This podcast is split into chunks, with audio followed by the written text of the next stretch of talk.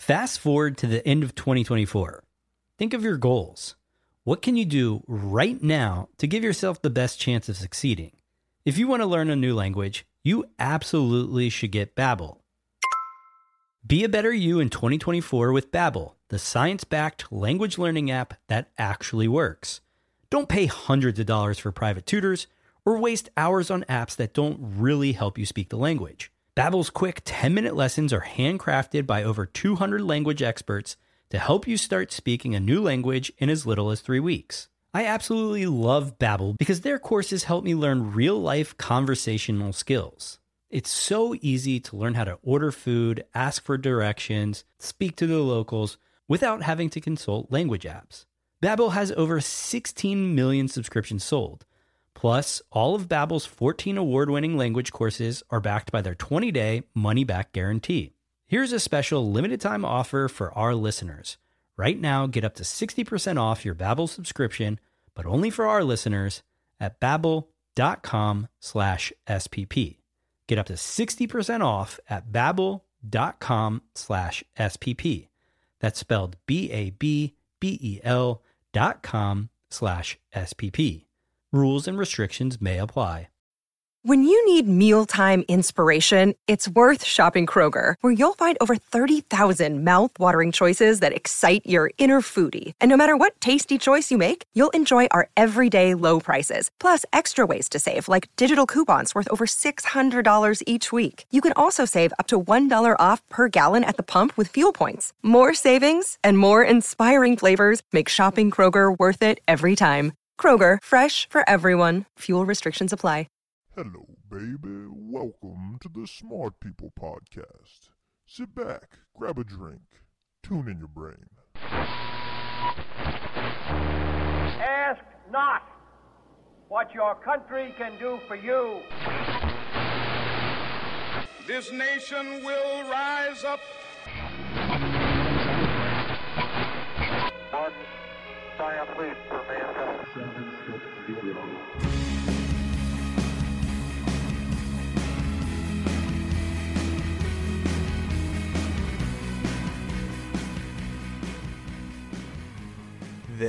Is Smart People Podcast. I'm Chris Stemp. And I'm John Rojas. Did you like my Jeopardy thing I just did there? Not really. You kind of blew the mic out a little bit. Anyways, thanks for tuning in this week, everyone. First, want to say thank you for helping support us through our Amazon widget on our website, www.smartpeoplepodcast.com. We've been hearing a lot of feedback from you guys as to how to make the show better and what guests to have on. We really appreciate that. Actually, helped us out with this week's guests. Yeah, one of the areas that we received a couple emails on was the financial market. You know, right now we're in a recession. Everybody is worried about their 401k. They're worried about their nest egg, how they're going to retire. And then there's some of us that are, you know, just getting into the investment game and we don't really know what to do with 401ks, IRAs, Roth IRAs, etc., etc. There's so much stuff out there. So we had this guest on, and with the hopes of that he would help us figure all this stuff out. The other thing is, you turn on the news these days, and every other article or every other show is about some new CEO who stole money from basically you and I somehow and it starts to make you skeptical of what are you supposed to do with your money? Is it is, are you investing in the next ponzi scheme or do you have day traders that are just taking you for all you're worth? So it's a confusing world out there and we figured maybe we can help everybody out. Yeah and the guest that we're going to have on you know he he wants people to have a fair shot at the market. He doesn't want the market to sit there and take advantage of the layman investor. So all that led up to Today's guest is Dan Goldie. He's a pretty interesting guy. First, when we read up on him, we noticed he's a former NCAA singles champion in tennis, and he was ranked as high as 27th in the world. So that's no slouch. It's a pretty, you know, pretty impressive feat, I might say. Thank you. But he suffered a career ending injury, and he found his passion in the finance advisory industry. He is now the president and founder of Dan Goldie Financial Services, located in San Francisco, California. He holds a bachelor's in economics from Stanford and an MBA from Berkeley. He is also a certified financial analyst, which I'm aware of because I was in the finance industry, and it's a pretty difficult designation to get. It's easily as difficult as an MBA, it takes at least three years. He is also a certified financial planner. So we hope you enjoy the advice he has to give you. You can also check out his book, The Investment Answer. Here's Dan.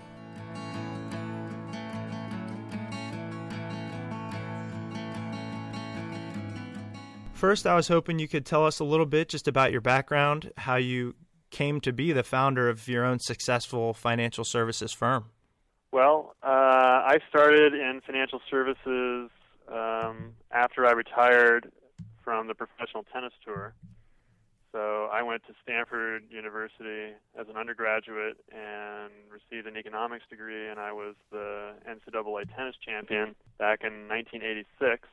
So I turned pro after that, after graduation, and played professional tennis for five and a half years, and got injured in the middle of that period, and ultimately retired in '91. And I had interned with a financial planning firm in college, and I'd always found how markets work to be just fascinating, and I really wanted to get back into finance in some way. And so in '91, I interviewed around and ended up basically becoming an independent advisor at that time and then I didn't found my own firm until 2009 but I did I was an independent advisor all the way through for the last 20 years.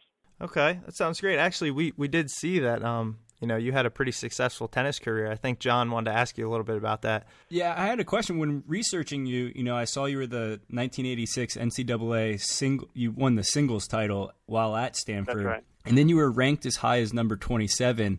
And I was going to ask, you know, what made you leave tennis and decide to get into financial services? But I guess you said you had an injury. I mean, was it uh, completely career ending or, you know, was it something that you worked through?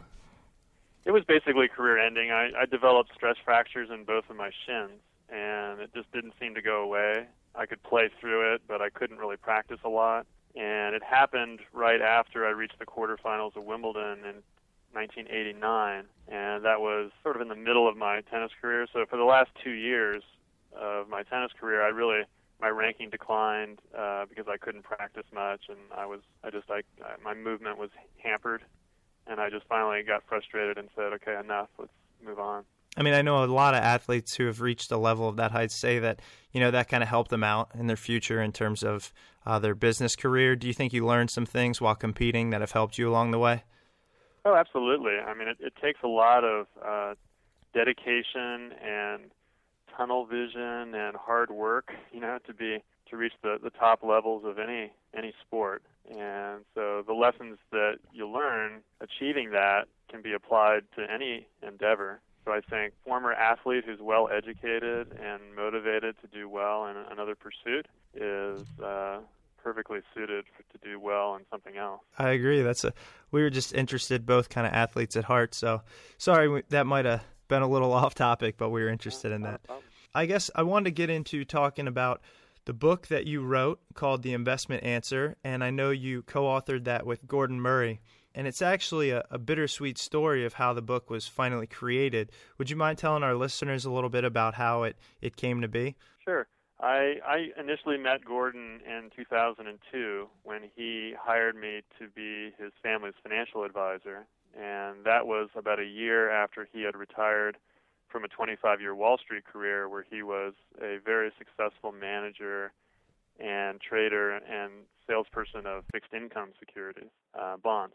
And so we became friends over a, a number of years as I was working with him, and we both really shared a lot of common interests. He was a former athlete as well, in like in high school, and uh, became very close. And uh, he really became excited about the investment approach that I was using, which is basically what is written in that book. And um, he had wanted over a number of years to put these ideas into a book because he felt that the playing field was not level for individual investors.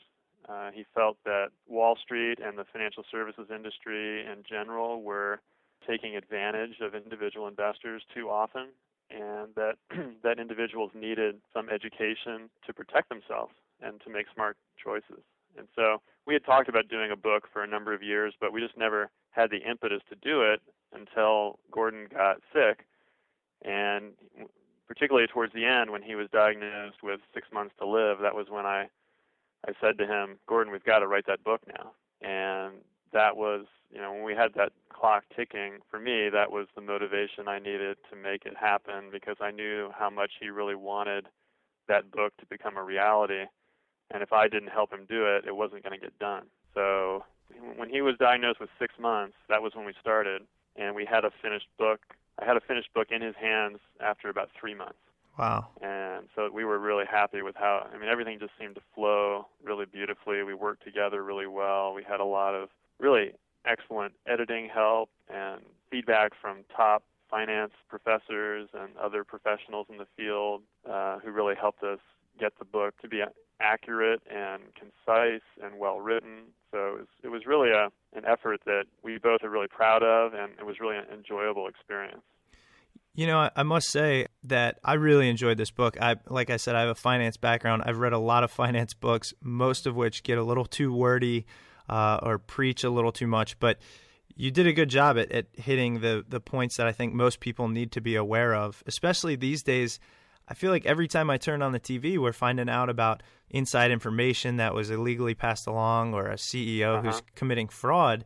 And I feel like for the common investor, the, the deck's stacked against us. Well, I think most of us feel that way, and part and that, and that was part of Gordon's mission was to uh, as I said earlier, to educate investors, and, and that became my mission as well. So, you know, the reason we wrote this book the way that we wrote it is so that really any investor can read it, finish it all, and understand it. Because all too often, as you say, a lot of investment books are either too long or too too technical or too complicated and we wanted to make this one different. This one is really for every investor. It's it's got some pretty important and potentially sophisticated ideas, but we've written about it in very simple language. And we did that of course by design because of the reasons I mentioned.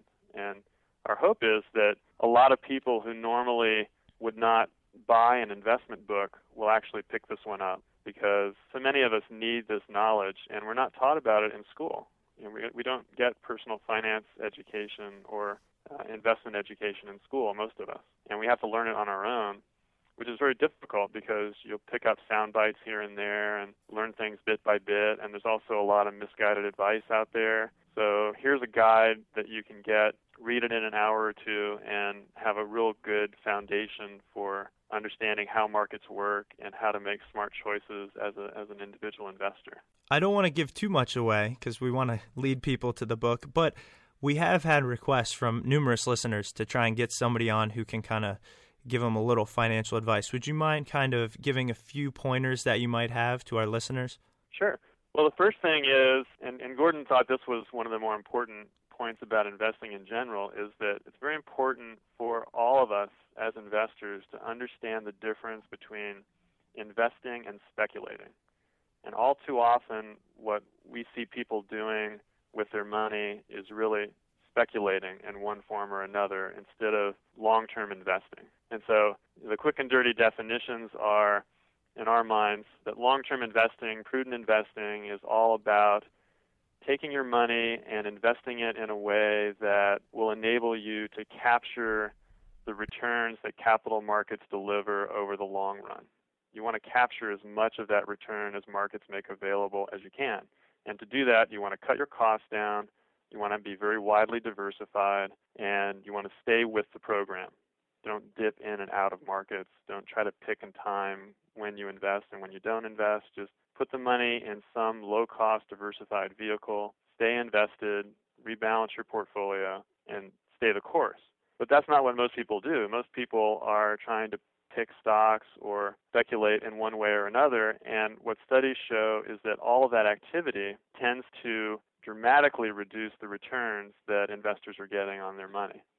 And I think it leads a lot of us to just ultimately exiting the markets altogether because we have such bad results and we get scared and we feel like we just can't do this. For someone who is just getting into investing, do you have a recommendation of investing vehicles? I always hear that Vanguard's out there, they're they're low cost. You hear about IRAs, Roth IRAs. For those listeners out there that might be just getting into investing, which vehicles do you recommend to them?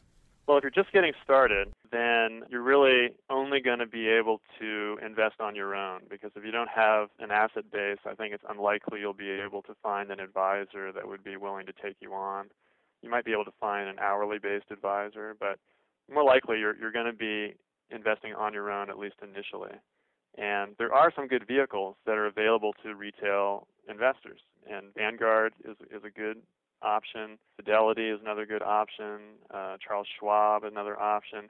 Any of the the big providers of low cost, broadly diversified vehicles, whether they be index funds or exchange traded funds or asset class type investment funds, anything like that, in my mind, is a great place for an individual to start and build a portfolio um, by regularly investing broadly diversified portfolio, so you have different asset classes in your portfolio, meaning large stocks, small stocks, fixed income, international stocks, you know, a variety of different markets.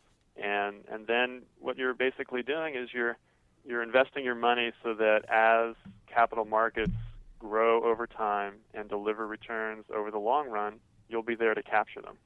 I've actually become pretty skeptical of, of investing, as you mentioned, a lot of people have.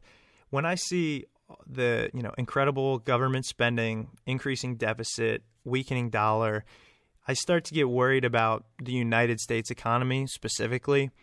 Do you recommend an international approach? Are you pushing people more towards international investment? What type of things are you doing? Are you recommending to diversify? Well, I've I've always recommended holding a global portfolio for diversification purposes. And so I, I'm, I try not to focus on the forecasting element of investing because I feel that that's where a lot of people get into trouble. Potential outcomes and the forecasts that you hear uh, aside, it makes sense to invest globally regardless. You know, a lot of people will, will recommend maybe of your of your stock market portfolio, you might have 30% or 40% of that money outside of the U.S and I think that's perfectly reasonable. As well as, as long as it's widely diversified, as I've earlier stated, and and invested in low-cost vehicles, it's a great way to diversify uh, because you're you have foreign currencies in that portfolio, so you have some inflation hedge, inflation hedging going on there, and um, particularly if you combine your equity portfolio with very high quality short maturity bonds, bonds that are due in say two years or less, uh, then you've you've got your fixed income, which will be very stable and very safe, and the equity portion, the stock market portion, uh, can be more volatile, and of course will be volatile. And the combination of those two will help reduce the volatility of the whole portfolio. And that's the key to managing risk right there is the decision of how much do you put in stocks versus how much do you put in short-term bonds. And the more you have in stocks, of course, the higher your expected return in the long run, but the more volatile your portfolio will be and the bigger your downturns will be when markets go down.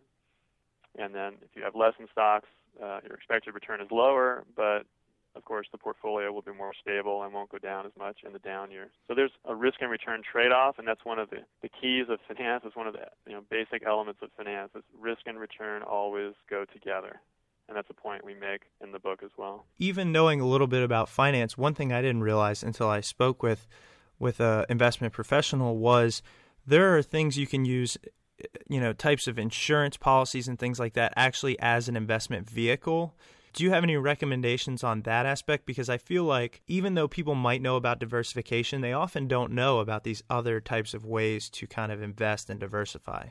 What other types of ways are you referring to when you say insurance products? Well, I know you can buy different like life insurance policies that you can use actually as a type of investment. I'm not too familiar with them, so I was wondering, maybe I'm off base or if you had any ideas. Okay. I really feel that people should separate the financial planning need for insurance and investment. Uh, I don't find a lot of good uses for insurance products as an investment vehicle.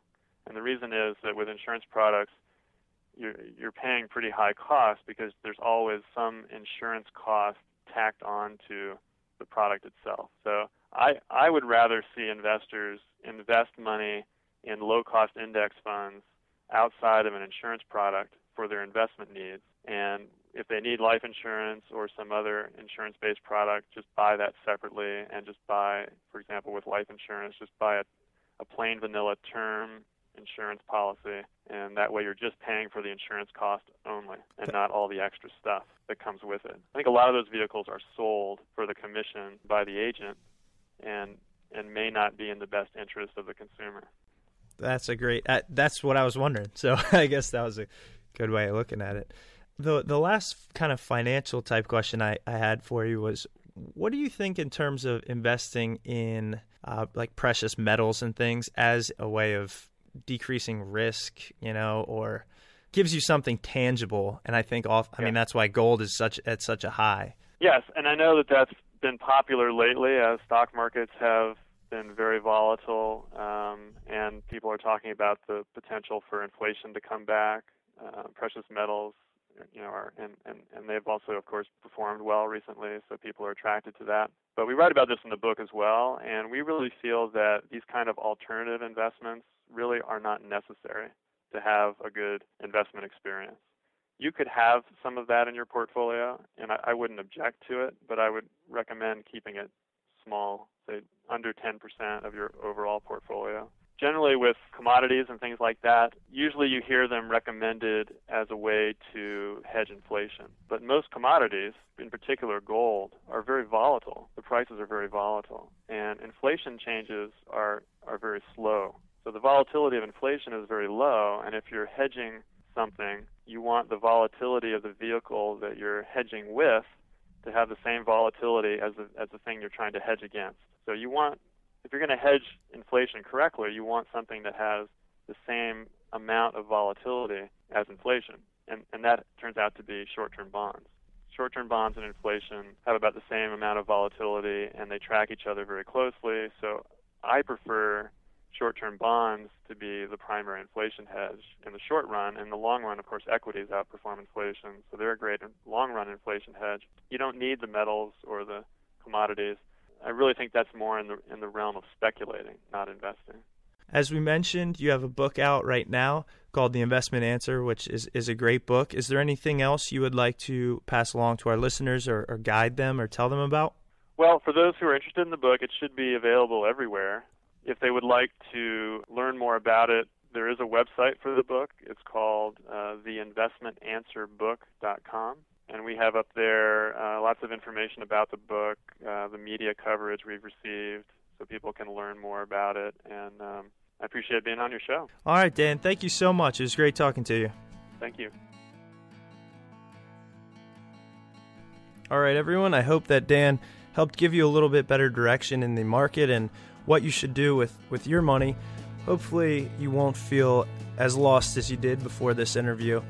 Also, if you want to check out some more of his advice, feel free to get his book, which is The Investment Answer, which is located on Amazon, at our website, and bookstores pretty much anywhere. And you can check him out on his website at dangoldie.com. As always, the music for today's and every podcast is provided by The Outdoors. You can find them at theoutdoorsmusic.com.